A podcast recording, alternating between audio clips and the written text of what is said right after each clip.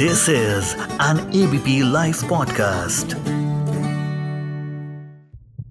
Health Mantra. विश्व AIDS दिवस या वर्ल्ड एड्स डे।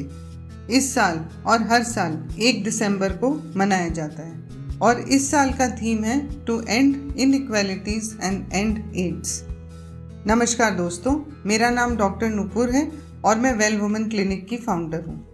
आज मैं आपसे बात करूँगी कि एड्स क्या है, वो कैसे फैलता है और क्या कोई गर्भवती महिला अपने बच्चे को भी ये इन्फेक्शन दे सकती है और उसके लिए हम क्या प्रिकॉशंस या क्या एहतियात बरतें और इसको रोकने के लिए हम क्या क्या कर सकते हैं, इस इन्फेक्शन से बचने के लिए हम क्या क्या कर सकते हैं। ये जो इन्फेक्शन है ये एक वायरस के द्वारा होता है और जिसको भी ये इन्फेक्शन होता है, वो हाईली इन्फेक्शस है स्पेशली शुरू के कुछ दिनों में। शुरुआत में आपका जब इम्यून सिस्टम वीक होता है तो शुरू में आपको फीवर डायरिया कॉफ या फिर लिम्फ नोड में गांठें या स्वेलिंग दर्द के रूप में हो सकता है। तो एचआईवी क्या है? एचआईवी का फुल फॉर्म है ह्यूमन इम्यूनो डेफिशिएंसी वायरस ये ग्लोबल हेल्थ प्रॉब्लम है। और अगर हम वर्ल्ड रिकॉर्ड देखें तो ऑलमोस्ट 38 मिलियन पीपल इस इन्फेक्शन के साथ जी रहे हैं। सभी health care organisations government bodies health care providers इसी कोशिश में लगे हैं कि इसको हम कैसे प्रिवेंट करें, कैसे जल्दी डायग्नोस करें और अच्छा इलाज कैसे कर पाएँ। लेकिन कुछ चीज़ें हॉल्ट पर भी आई बीच में जबकि पैंडमिक अपने पीक पर था। अब ये हमारी बॉडी को कैसे अफेक्ट करता है? तो एचआईवी जो है हमारे इम्यून सिस्टम को अटैक करता है और जो अपनी एबिलिटी है to fight infection to fight cancer उसको कम करता है। तो जब इम्यूनिटी को अफेक्ट करता है तो सी डी फोर सेल को अफेक्ट करता है और इसीलिए इसका नाम है इम्यूनो डेफिशिएंसी मतलब हमारी इम्यूनिटी को कम करने में इसका बहुत ही इम्पोर्टेंट रोल है। और जब ये डिज़ीज़ हमें हो जाती है, उसको हम कहते हैं एड्स यानी कि एक्वायर्ड इम्यूनो डेफिशिएंसी सिंड्रोम और साथ ही साथ इम्यूनिटी कम होने की वजह से दूसरे इन्फेक्शन का रिस्क भी बढ़ जाता है।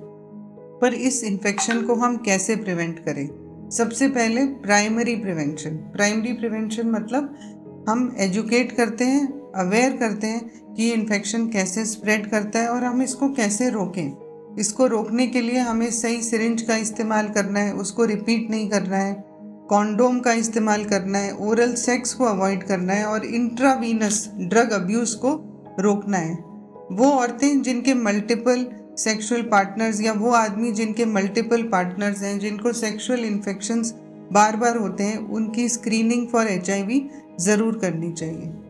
इसका दूसरा पार्ट है जिसको हम कहते हैं सेकेंडरी प्रिवेंशन जो कि डिज़ीज़ के प्रोग्रेशन को रोकता है और ट्रांसमिशन को भी रोकता है।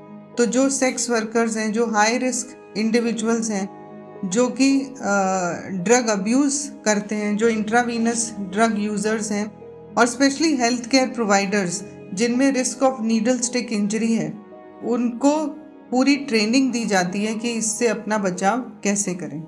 पर हम इसको डायग्नोस कैसे करें? सो so, डायग्नोसिस के लिए ब्लड टेस्ट द्वारा इसका डायग्नोसिस होता है जो कि इजीली अवेलेबल है पर आपको अपनी इच्छा से ही ये टेस्ट आप करा सकते हैं। आपको इन्फॉर्म्ड कंसेंट पर साइन करना पड़ता है, तभी ये टेस्ट होता है और आपकी रिपोर्ट कॉन्फिडेंशियल रहती है। यदि किसी को इन्फेक्टेड इंडिविजुअल से प्रिक हो जाए तो जो हम दवा देते हैं कुछ समय के लिए, उसको हम कहते हैं पोस्ट एक्सपोजर प्रोफाइलेक्सिस अब हम बात करते हैं कि क्या ये मदर के द्वारा बच्चे को हो सकता है। तो हमारे पास जो महिलाएँ आती हैं, जो प्रेगनेंसी प्लान करना चाहती हैं, उनके लिए भी हम पहले से ही ये स्क्रीनिंग टेस्ट करते हैं, जिसको हम एचआईवी कहते हैं। उसके साथ साथ एंटी एच सी यानी कि हेपेटाइटिस सी की antibodies hepatitis B rubella V D R L जो सिफिलिस को डिटेक्ट करता है, कुछ टेस्ट जो हमारे पास प्रेगनेंसी प्लान करने से पहले महिलाएँ आती हैं, हम उनका टेस्ट पहले ही करते हैं। So that we are aware सही समय पर उनको दवा शुरू हो जाए और risk of transmission to baby जो प्रेगनेंसी में है, जो डिलीवरी में है, जो ब्रेस्ट फीडिंग में है, हम उसको रोक पाएँ। तो कुछ महिलाएँ जो हाई रिस्क हैं टू गेट दिस इन्फेक्शन उनको हम पहले से ही टेस्ट करते हैं। और इसके लिए जो दवाइयाँ आती हैं, उनको हम एंटीवायरल या एंटी रिट्रोवायरल ड्रग्स कहते हैं। एक बार जब आपको ये इन्फेक्शन हो जाता है तो दवाई लाइफ लॉन्ग लेनी चाहिए। यदि हम इस इन्फेक्शन को लेट डिटेक्ट करते हैं और आपकी इम्यूनिटी जब कम हो जाती है तो आपको सुपर इम्पोज इन्फेक्शन यानी tuberculosis fungal infection cryptococcal infection risk of cancer specially औरतों में सर्वाइकल कैंसर का रिस्क भी बढ़ जाता है।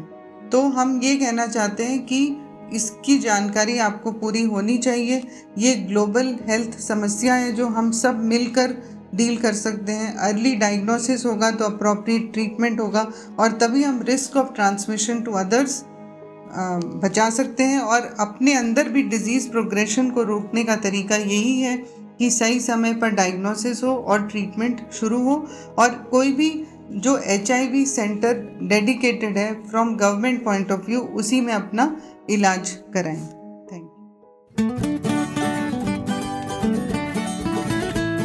This is an ABP Life podcast.